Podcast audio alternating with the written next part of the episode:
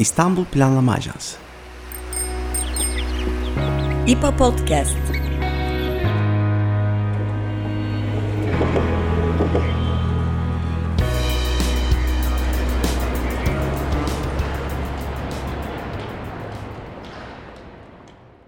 Merhaba, İstanbul Planlama Ajansı tarafından hazırlanan İPA Podcast'a hoş geldiniz. Ben Elif Yıldız Kızılca.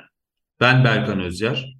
Geçtiğimiz Temmuz ayında İstanbul Büyükşehir Belediye Başkanı Ekrem İmamoğlu tarafından İstanbul Vizyon 2050 strateji belgesi kamuoyuyla paylaşıldı. Bizzat Sayın İmamoğlu tarafından İstanbul'un anayasası olarak tanımlanan vizyon belgesi için şimdi de 5 yıllık eylem planları hazırlanıyor. Vizyon 2050 strateji belgesinin çıkış sürecini, kapsadığı alanları ve önümüzdeki dönemdeki yol haritasını Vizyon 2050 Ofisi Danışmanı Profesör Doktor Tarık Şengül ve İstanbul Büyükşehir Belediyesi İmar ve Şehircilik Dairesi Başkanı Gürkan Akgün ile konuşuyoruz. Hoş geldiniz. Hoş bulduk. Hoş bulduk, merhabalar. Tekrar hoş geldiniz. İlk soruyla başlıyorum o zaman. Daha önce Vizyon 2050 belgesini hiç duymayan birine birkaç cümleyle Vizyon 2050 belgesini nasıl anlatırdınız? Şöyle tarifleyebiliriz. İstanbul'un uzun yıllardır yönünü, gideceği yolculuğu, hatta nüfusunun bile ne olacağını bilmediği bir ortamda bir gelecek tahayyülü Vizyon 2050 belgesi. Bu gelecek tahayyülü de sadece iktidarda olanların kafasındakilerin belirttiği değil, bilimsel bir akılla hazırlanmış, belirli analizlere dayanan ve bunu kentin diğer paydaşlarıyla paylaşıp ortaya koyan bir stratejik belge. İstanbul'un diğer dünyanın küresel kentleri gibi karşı karşıya kaldığı krizleri çözebilecek bir yol haritası aslında Vizyon 2050 belgesi. Ben biraz farklı bir yerden şey yapayım yani. Gürkan tabii işin sahibi kurumun parçası. Ben daha sonra katıldım. Şöyle ben de bir katkıda bulunayım. Biraz ben vizyon belgesini bir anlamda kente karşı yapılmış bir komplo olarak görüyorum. Yani burada tabii bu tanımlamayı şimdi bir, biraz yumuşatayım. Hani bir vardır ya doğum günü partisi düzenlersiniz sürpriz parti gibi ve çok insan bilir bir şey bilmez. Burada aslında kentte yaşayanların olabildiğince bildiği bir sürpriz doğum günü partisini kent için yapma girişim olarak değerlendiriyorum şeyi. Yani biraz tam partinin nasıl gideceğini bilmiyoruz ama bir biçimde iyi şeyler yapmak istiyoruz kent için. Onun için de olabildiğince kim varsa etrafta seven bir araya getiriyoruz ve komplonun parçası haline getiriyoruz. O noktadan sonra da zaten komplo olmaktan çıkıyor diye düşünüyorum. Yani kente karşı iyi bir e, şey yapma. Yani bir gelecek hazırlama. Gene ben Gürkan'la birleşeyim burada ilk başlangıçtaki biraz dikkat çekmek için yapıyorum onu biraz. Komplo dememin nedeni o. Biraz ona katılıyorum sonunda. Peki geçtiğimiz yani Temmuz ayında bu doğum günü partisinin pastası da biraz kamuoyuyla paylaşıldı tabii. Ama bunun biraz daha evveline gidecek olursak Gürkan Bey bu İstanbul'u der bilinmezliklerden de bahsetti. Onu biraz daha açmak iyi olabilir. İstanbul'un neden bir vizyon belgesine ihtiyaç duyduğunu e, nasıl tanımlarsınız? Gürkan Bey önce size sorayım. Yani şöyle bahsedebilirim. Tabii İstanbul 16 milyon ki aldığı göçle birlikte, mülteci sorunuyla birlikte çok daha yüksek bir nüfusa ev sahipliği yapıyor. Şimdi uzun bir dönemdir de İstanbul'da İstanbul bir rant değeri çok yüksek olduğu için çok büyük bir oranda sermayenin yoğun bir baskısı altında. Ve e, en son bir planlama girişimi 2009 yılında çevre düzeni planıyla yapılmıştı. Ertesi sene neredeyse planın bütün hali kadük kaldı ki işte bu havalimanıyla, üçüncü çevre yoluyla ve diğer büyük ölçekli projelerle. Dolayısıyla bugün özellikle bu krizlerden belki Tarık Hocam biraz daha detaylandıracaktır onu. Bütün dünya belirli krizlerle karşı karşıyayken İstanbul'u bir kurtarma çabası. Yani bu şehirde yaşayanların daha adil, daha yeşil, daha e, hakikaten demokratik bir kentte yaşayabilmesi için böyle bir yol haritasına ihtiyacınız var. Bunu da öncelikle bir ilkesel şekilde ortaya koymanız lazım. Sonra sorunlarınızı net bir şekilde tariflemeniz lazım. Sonra da e, İstanbul için e, düşünen, çabalayan ve burada görev ve sorumluluğu olan herkesi bu e, çabaya ortak etmeniz lazım. Vizyon 2050 belgesi işte bu ortak çabanın bir ürünü aslında. Çünkü kentler işte çeşitli teorilerle bir yok oluşa doğru sürükleniyor. Özellikle iklim ve ekoloji anlamında. E, dolayısıyla İstanbul'un hem e, kendi doğal yaşam alanlarını korurken yaşanabilir bir çevre içinde böyle bir planlama aklına e, ihtiyacı var açıkçası. Ben bir şey yapayım mı buna? Yani ben, ben ke, yine kendi metaforumdan gideyim. Ee, Gürkan Bey'in söylediği bu e, 2009 en son bir doğum gününü 2009'da yapmaya çalışmışız. Sonra fiyaskoyla sonuçlanmış. Ee, sonra geliyoruz tabii arkadan. Yani Ekrem Bey tabii bir e, değişimi yarattı sonunda. 20 yıl aşan bir deneyimin sonunda. Şimdi e, bu kente iyi haberler vermek istiyor. Ve onun yani bir e, anlamda pastasını e, kestik ve şimdi kolları sıvadık. E, yani yoğun çalışıyor işte imar dairesiyle birlikte burada vizyon ofisi birlikte çalışıyor ve gerçekten hani dediğim gibi yani herkesin haberinin olduğu bir sürprizi bu kente yapmak için çalışıyoruz son gücümüzle. Şimdi İstanbul'un 2050 vizyonu dediğimiz zaman çok büyük bir şeyden bahsediyoruz aslında. Nüfusu, planlaması, çevresi, ulaşımı çok kapsamlı bir belge. E, bu belge hazırlanırken hazırlayan ekibin yapısı nasıl oluşturuldu? Bu belgeyi kimler hazırladı? Gürkan Bey biraz bunlardan bahsedebilir misiniz? Tabii. Şimdi bu süreçte bir değişim ve dönüşüm geçirdi. Üç buçuk yıl önce İstanbul seçim sonrasında uzun yıllar sonra yeni bir iktidara şans verdi. İşte başkanımız Ekrem İmamoğlu da e, bu iktidara geldikten sonra bunun ancak uzun erimli bir tabii ki bugünün sorunlarına çözüm bulacaksınız ama uzun erimli de bir plan, planlamaya, bir yaklaşıma, bir vizyona ihtiyacı olduğunu belirtti. Burada önemli bir nokta İstanbul Planlama Ajansı'nın kurulması. Bugün işte podcast'ini yaptığımız İstanbul Planlama Ajansı burada önemli bir kurumsallaşma çabası.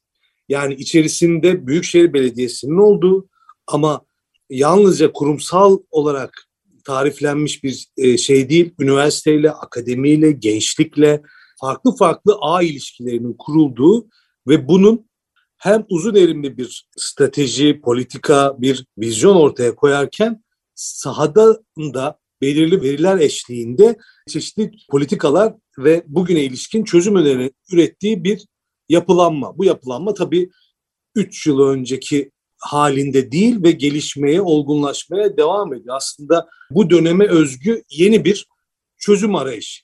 Yine bu krizlerle ilişkilendirilebilir. Tabii bu İstanbul Planlama Ajansı'nın en önemli ofislerinden biri de Vizyon 2050 ofisi. Vizyon 2050 ofisi bu kurgu temelinde İstanbul'un geleceğine ilişkin bir yapılanmayı oluşturdu. Tabii burada hem işin uzmanı arkadaşlarımız yer aldı, genç dinamik bir kadro kuruldu.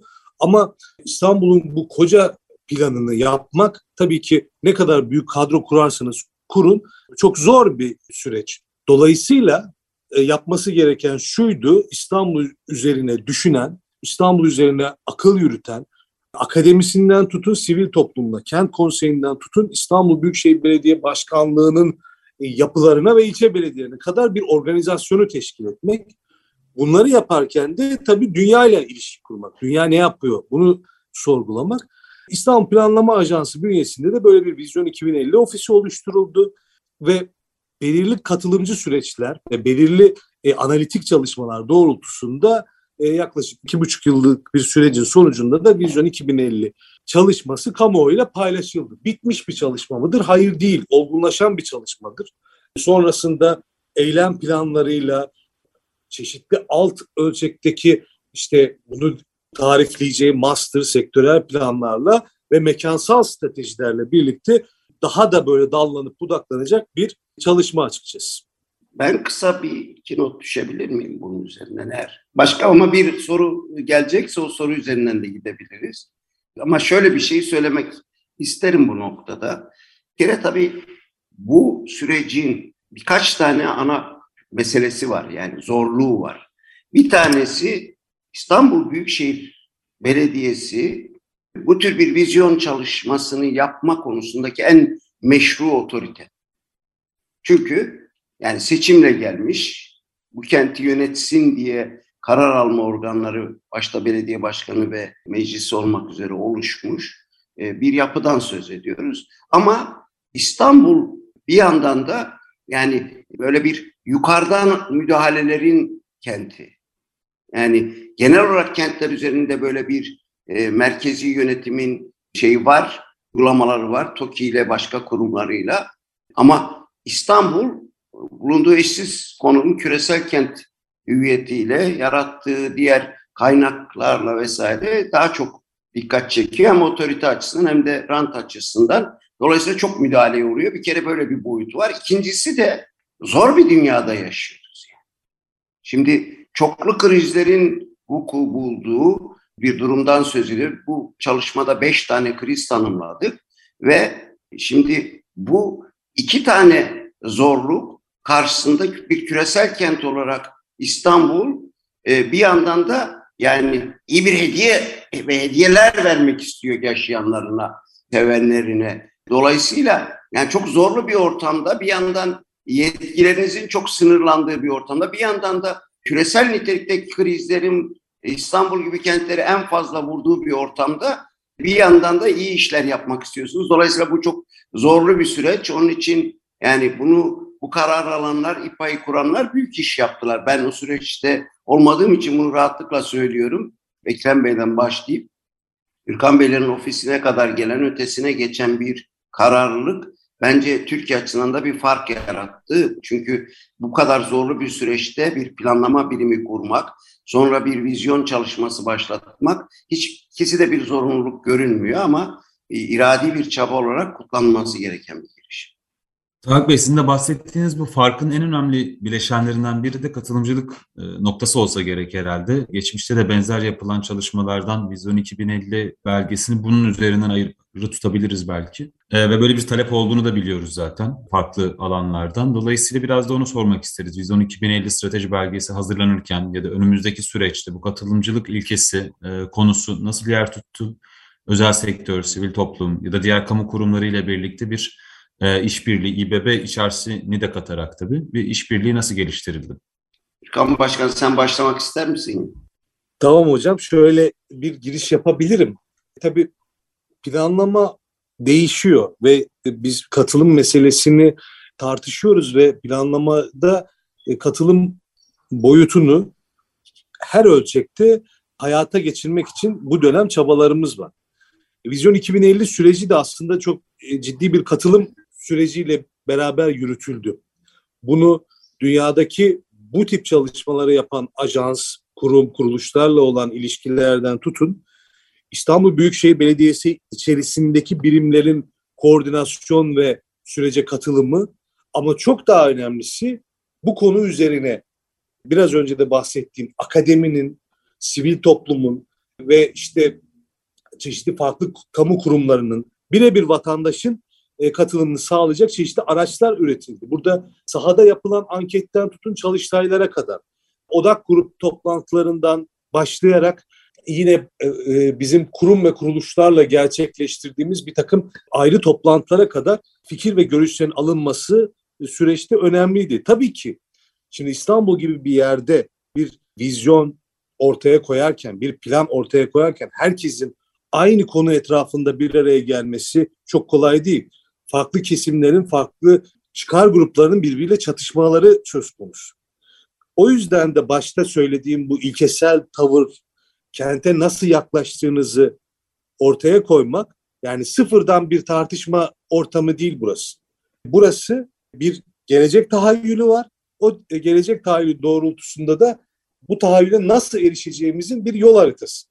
Bu ne kadar başarılı olmuştur, ne kadar eksiktir, ne kadar fazladır bu da aslında bir öğrenme sürecidir bizim açımızdan. Katılım tabii e, ölçekle çok alakalı bir konu. İstanbul'un vizyonuna dair bir şey konuşurken insanların bu sürece katılımını gerçekleştirebilmek zaten başlı başına bir mesele.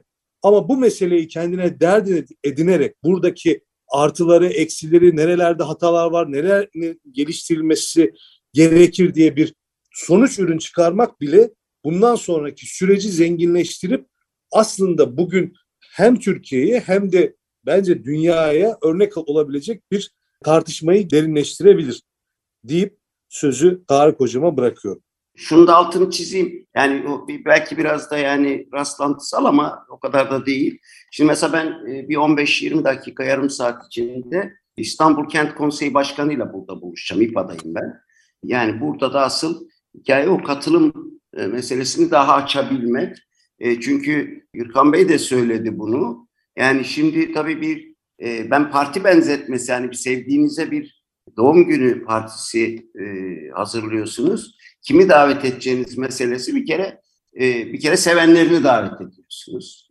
Yani ona gerçekten e, değer verenleri vesaire ama yani partilerde böyle bir hani bir yandan da sınırlanır bir yerde çünkü yaptığınız işin yani hani iyi olmasını istersiniz. Dolayısıyla yani bu böyle hani 16 milyona mal edilmesi gereken bir işin 16 milyonla olmayacağını biliyorsak nasıl yaparsınız sorusu önem kazanıyor. Onun da tabii yolu e, böyle bir makro ve büyük ölçekli çalışmada biraz daha temsili bir yapı kurmak. Dolayısıyla çeşitli kesimlerden bu temsili yapıları çağırıyorsunuz ki burada e, vizyon çalışmasını yapan arkadaşlar yedi tema belirlemişti. O yedi tema etrafında en işte bu kenti sevenleri, düşünenleri, bilgisi olanları, onun gelişimini izleyenleri davet ettiler. Şimdi tabii e, hiçbir parti şikayetsiz olmaz. Bir birileri mutlaka memnuniyet duymayacaktır. Bunlar da yaşanıyor, yaşanacaktır ama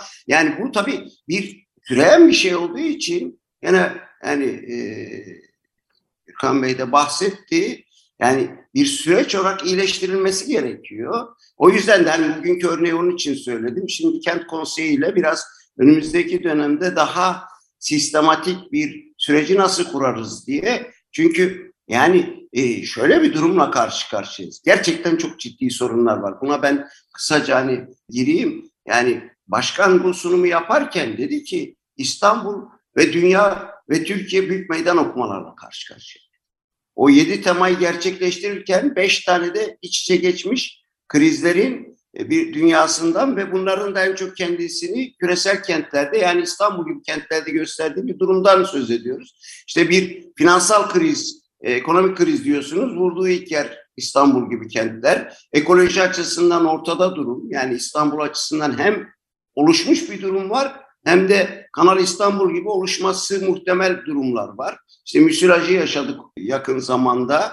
Ee, ama onun ötesinde gıda krizi vesaireyle aynı ekolojik yapı geliyor sorun haline ve İstanbul bunu deneyimliyor. Üçüncü bir alan olarak e, yani gene toplumsal refah alanında büyük sorunlar var. İnsanlar faturalarını ödeyemiyorlar.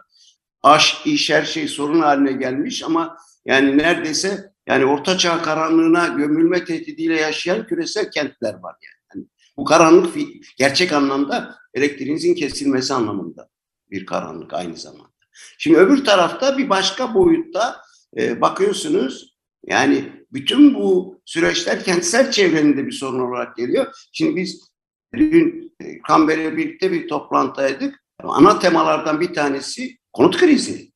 Kiralar ödenemiyor. İşte vizyonla birlikte ama Gürkan Bey'in koordine ettiği o bir konut çalışmasında nasıl aşabiliriz sorusu İstanbul'un bugünkü gerçeklik etrafında boyunu aşmış olmasına ve yani önü büyük ölçüde kesiliyor olmasına rağmen kendisine dert ettiği bir mesele olarak orada çözüm önerileri birlikte tartışıldı. Ki yani yetkilerin nerede olduğunu, merkezde olduğunu, TOKİ'de olduğunu büyük ölçüde biliyoruz. Ona rağmen yani İstanbul zorluyor yani İstanbul'un ve ötesinin çözümlerini üretmek için komutanlar. Ama aynı zamanda bir demokrasi ve yönetim kriziyle de karşı karşıyayız. Çünkü bu krizler karşısında en kolay yapılan şey de yani ya istisnai bir durumun oluştuğu, bir e, tehdidin oluştuğunu söyleyip demokratik süreçlerden vazgeçen yönetim anlayışları hem kötü yönetimler olarak karşımıza geliyor hem de toplumu bu süreçlerden kesiyorlar. Şimdi vizyonun en önemli başarılarından bir tanesi eğer bir başarı elde edilecekse bu süreci katılımcı hale getirmesi. Çünkü olacak çünkü toplum büyük ölçüde aslında bu karar verme süreçlerinde dışına çıkartılmış durumda. Dolayısıyla bu bir e, gerçekten en büyük meydan okuma. Belediye başkanı da bunu Ekrem Bey de bunu çok açık biçimde belirtti e, ve demokrasiye olan bağlılığını, karar alma süreçlerindeki katılımcı mekanizmaları harekete geçirme konusundaki istekliliği de birinci bir e, meydan okuma olarak aldığını ve diğer sorunların diğer dört alandaki yani kriz alanı, meydan okuma alanındaki sorunların da demokratik ve katılımcı mekanizmalarla ve iyi bir yönetim yapısıyla çözüleceğini söyledi. Vizyonun aslında bu anlamda bir kendisi bir meydan okumaya verilen bir yanıt olarak İstanbul'un sadece kendisine değil Türkiye ve dünyaya yönelik bir çıkış olarak değerlendirilebilir diye düşünüyorum. Ee, şimdi 3 yıllık bir süreçten bahsettik. Krizlerden, meydan okumalardan. Tüm bu sürecin sonunda hazırlanan Vizyon 2050 belgesi nasıl bir İstanbul hayal ediyor? Gürkan Bey sizinle devam edelim isterseniz. Şöyle, tabii temel Tarık Hoca'nın bahsettiği bu temel krizler, e, çok boyutlu krizlere karşı bir kere cevap verebilen, meydan okuyabilen bir İstanbul. Başkanın da tariflediği bir süreç var.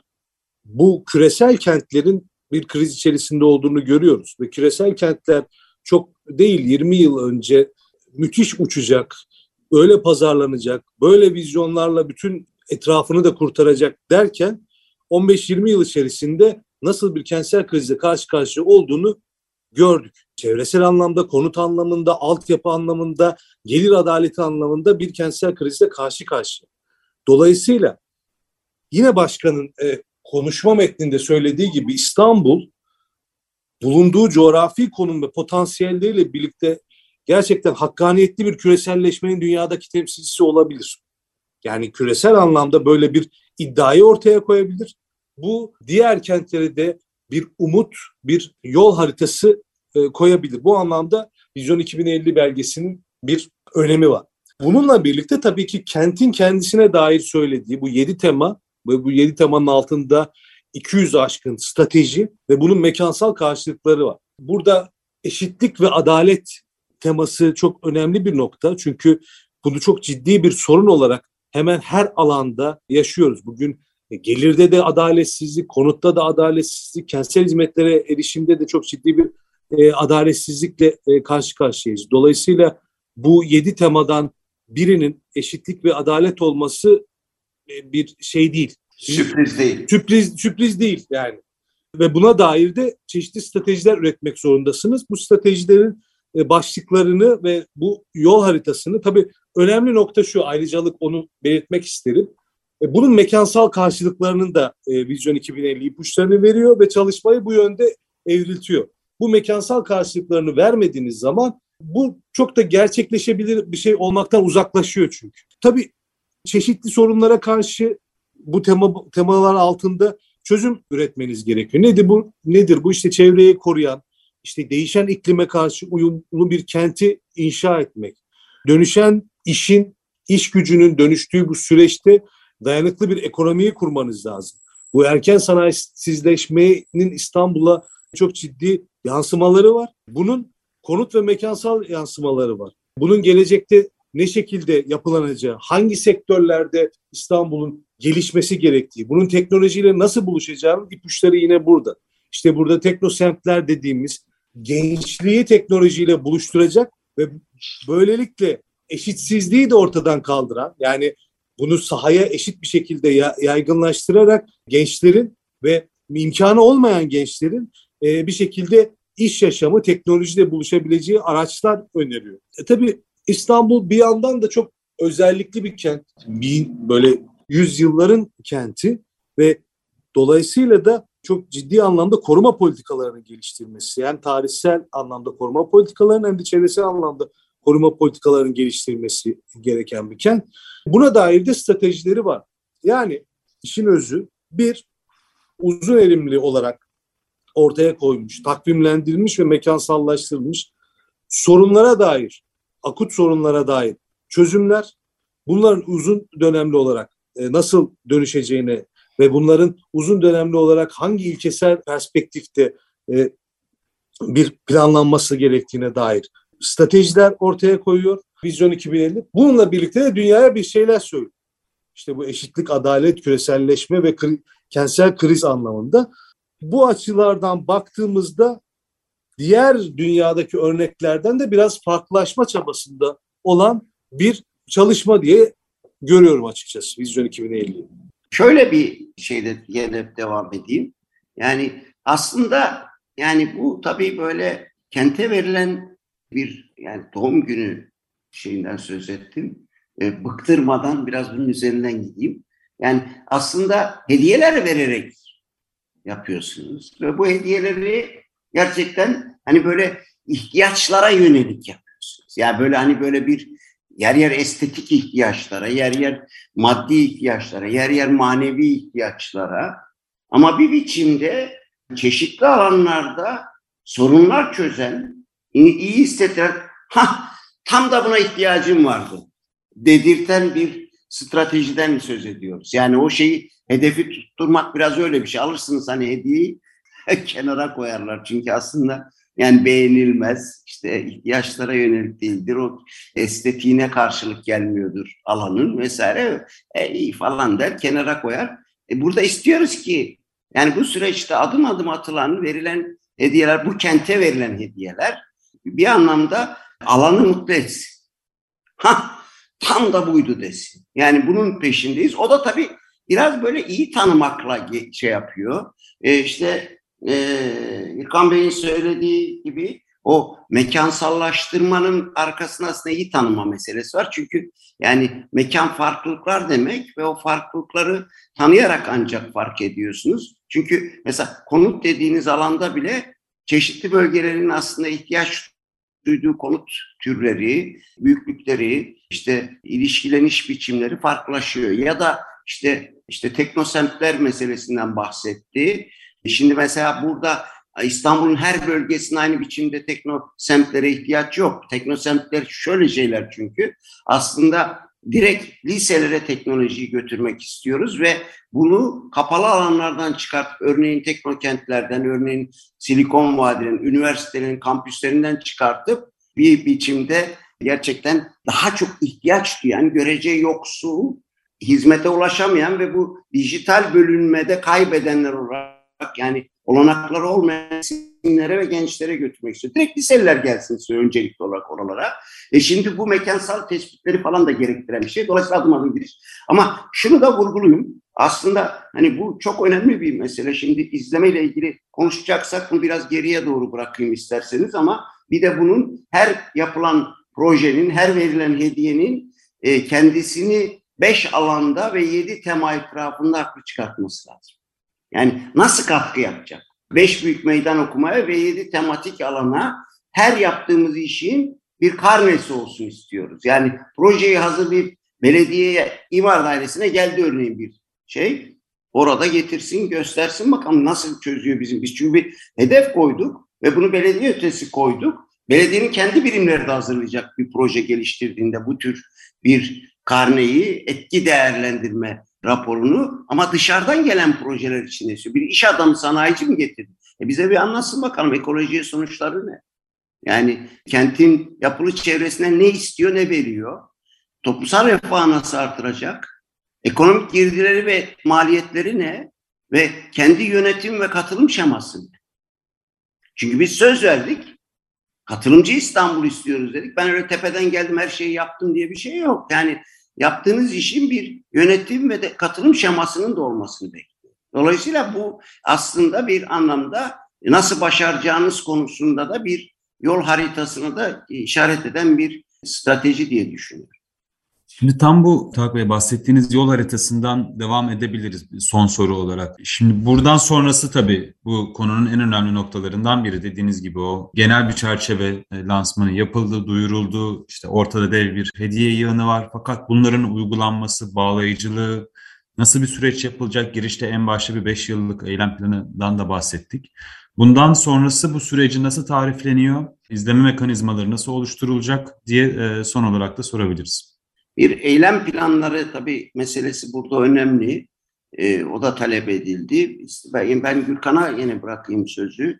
Biraz oradan devam edelim. Yani şöyle tarifleyebiliriz. Birincisi tabii ki bu Vizyon 2050'nin sahiplenilmesi, kent adına da sahiplenilmesi, ülke adına da sahiplenilmesi ve dünyada da tartışılması lazım. Biz bu sahiplenmeyi ve tartışmayı genişleteceğiz.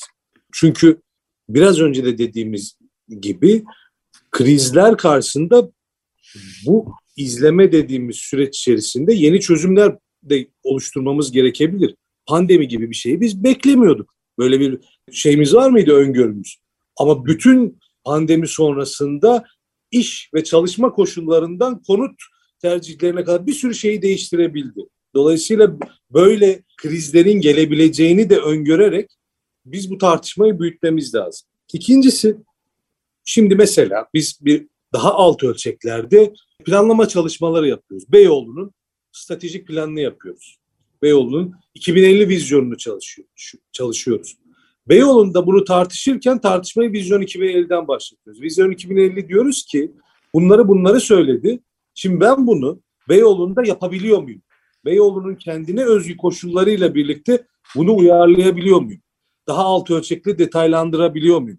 Şimdi o bize hem Vizyon 2050'yi bir yandan sorgulama ve geliştirmemize yarıyor hem de sahada bunu uygulama araçlarını oluşturmamızı gerektiriyor ve sağlıyor. Bunu alt ölçeklere doğru yayacağız. Tabii bu bir yandan da İstanbul'un genel planı yani bir çevre düzeni planının tekrar tartışılması ve hızla hazırlanıp hayata geçirilmesi lazım. Çevre düzeni planının da e, mevzuatta olduğu şekliyle değil gerçekten yenilenerek bu dediğimiz izleme mekanizmalarında kurularak Vizyon 2050'nin ortaya koyduğu stratejik akılla beraber yapılması lazım. O bir anlamda da alt ölçekli planlama çalışmalarını ve uygulamaları etkileyecek.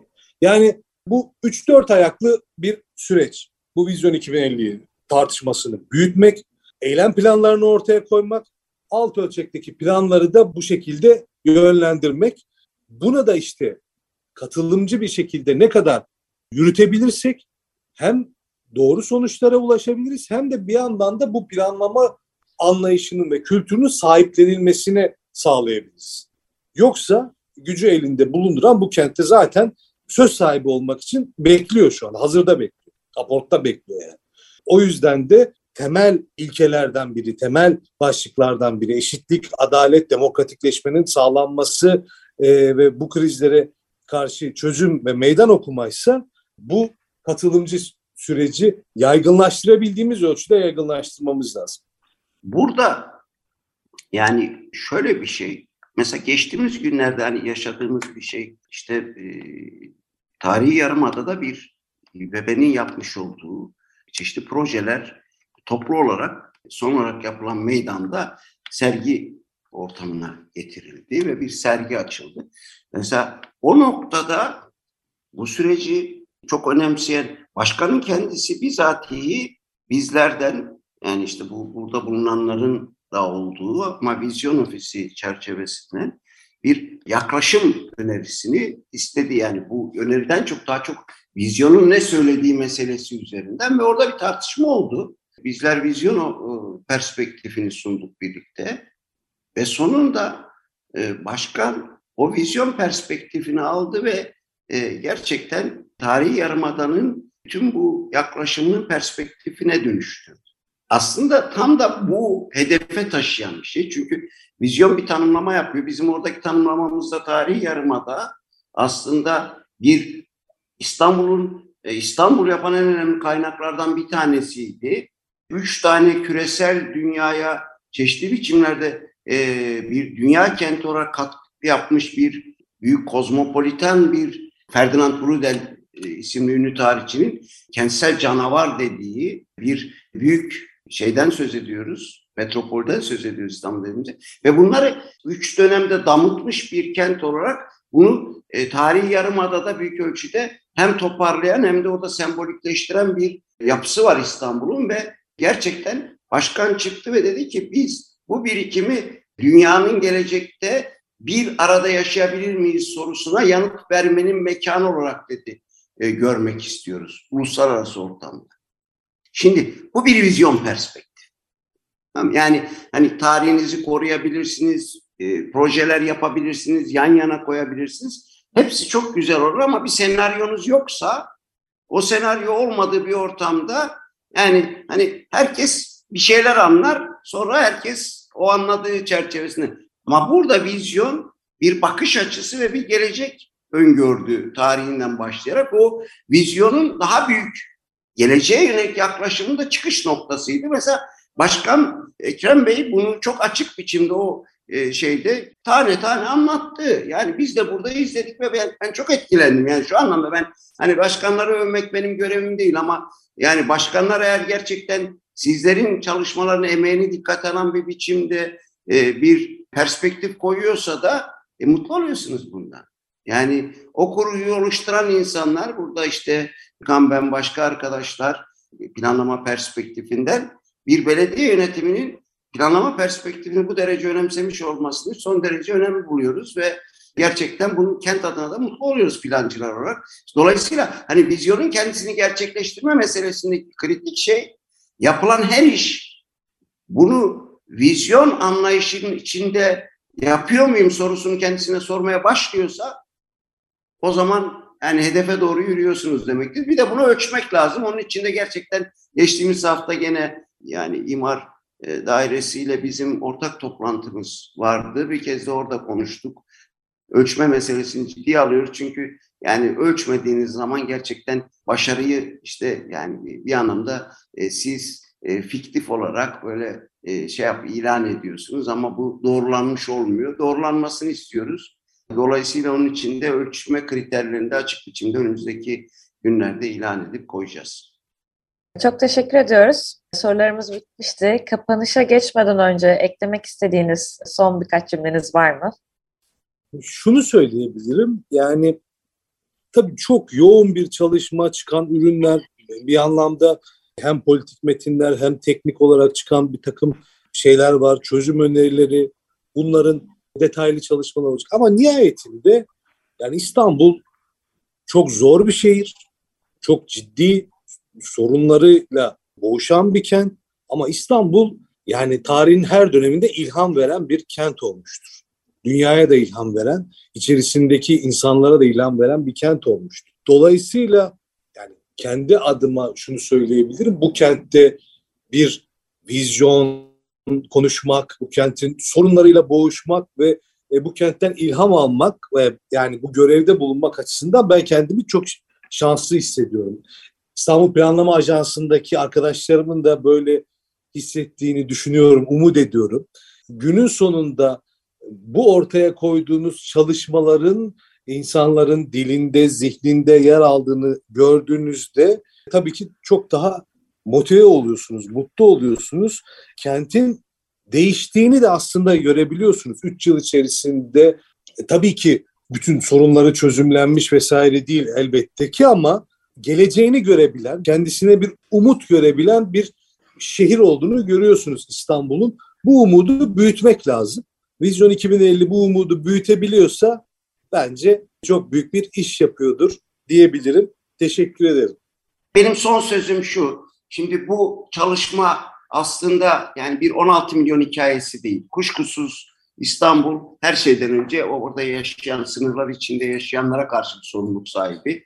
Belediye başkanımız da e, seçilmiş bir yönetici olarak birinci derecede ama yani bugün geldiğimiz dünya, yaşadığımız gerçeklik ve gelecek perspektifi İstanbul gibi e, küresel nitelikteki kentlere Türkiye bölgesi ve küresel dünyaya yönelik de sorumluluklar yüklüyor. Dolayısıyla yani yeni şeylerin söylenmesi gereken bir dönemdeyiz ve ne yazık ki yani ben bu vizyon çalışması sırasında diğer kentlerin vizyon perspektifine de yakından baktım. E açıkçası bir uzman olarak yani birbirine benzeyen bir takım vizyon çalışmalarıyla geleceğin sorunlarını yanıtlayabileceğimiz kanaatinde değilim. İstanbul önemli bir deney yapıyor bence. Yani biraz farklılaşıyor da başka yerden. Şimdi e, bu bu deneyimi yani dünyaya da biraz perspektif sunabilecek bir hale getirme zaman diye düşünüyorum. Bakın öyle ya da böyle sonuçlar ne olsun bir Porto Alegre deneyimi yani bütün dünyada konuşulan bir örnek haline geldi. Başka örnekler de verebilirim yani bu tür deneyimler için. Ama yani bir yerlerde bazen yaptığınız işler gerçekten dünyanın önünü açıyor. Sadece ülkenin önünü açıyor, bölgenizin önünü açıyor ve kenti de bir anlamda gurur duyulan bir yer haline getiriyor. Umudum gerçekten büyük sorunlarla baş etmeye çalışan bir dünyada İstanbul'un bir kez verdiği bu deneyimle kendi ötesinde 16 milyon ötesindeki bir dünyaya bu zorlu gelecekte biraz böyle Yani bir hediyeyi biraz daha e, yukarı doğru taşımanın da şeyini duyuyorum, sorumluluğunu. Bu parti, bu verilen büyük söz bir anlamda daha ötesinde, kentin ötesinde sonuçlara yol açarsa bu hepimizin bir kolektif başarısı olacaktır diye düşünüyorum. Teşekkür ediyorum. İPO Podcast'ın bu bölümünde Vizyon 2050 Ofisi Danışmanı Profesör Doktor Tarık Şengül ve İstanbul Büyükşehir Belediyesi İmar ve Şehircilik Dairesi Başkanı Gürkan Akgün ile Vizyon 2050 belgesinin çıkış sürecini, kapsadığı alanları ve önümüzdeki dönemdeki yol haritasını konuştuk. Katıldığınız için çok teşekkür ederiz. Bir sonraki bölümde görüşmek üzere. İstanbul Planlama Ajansı Podcast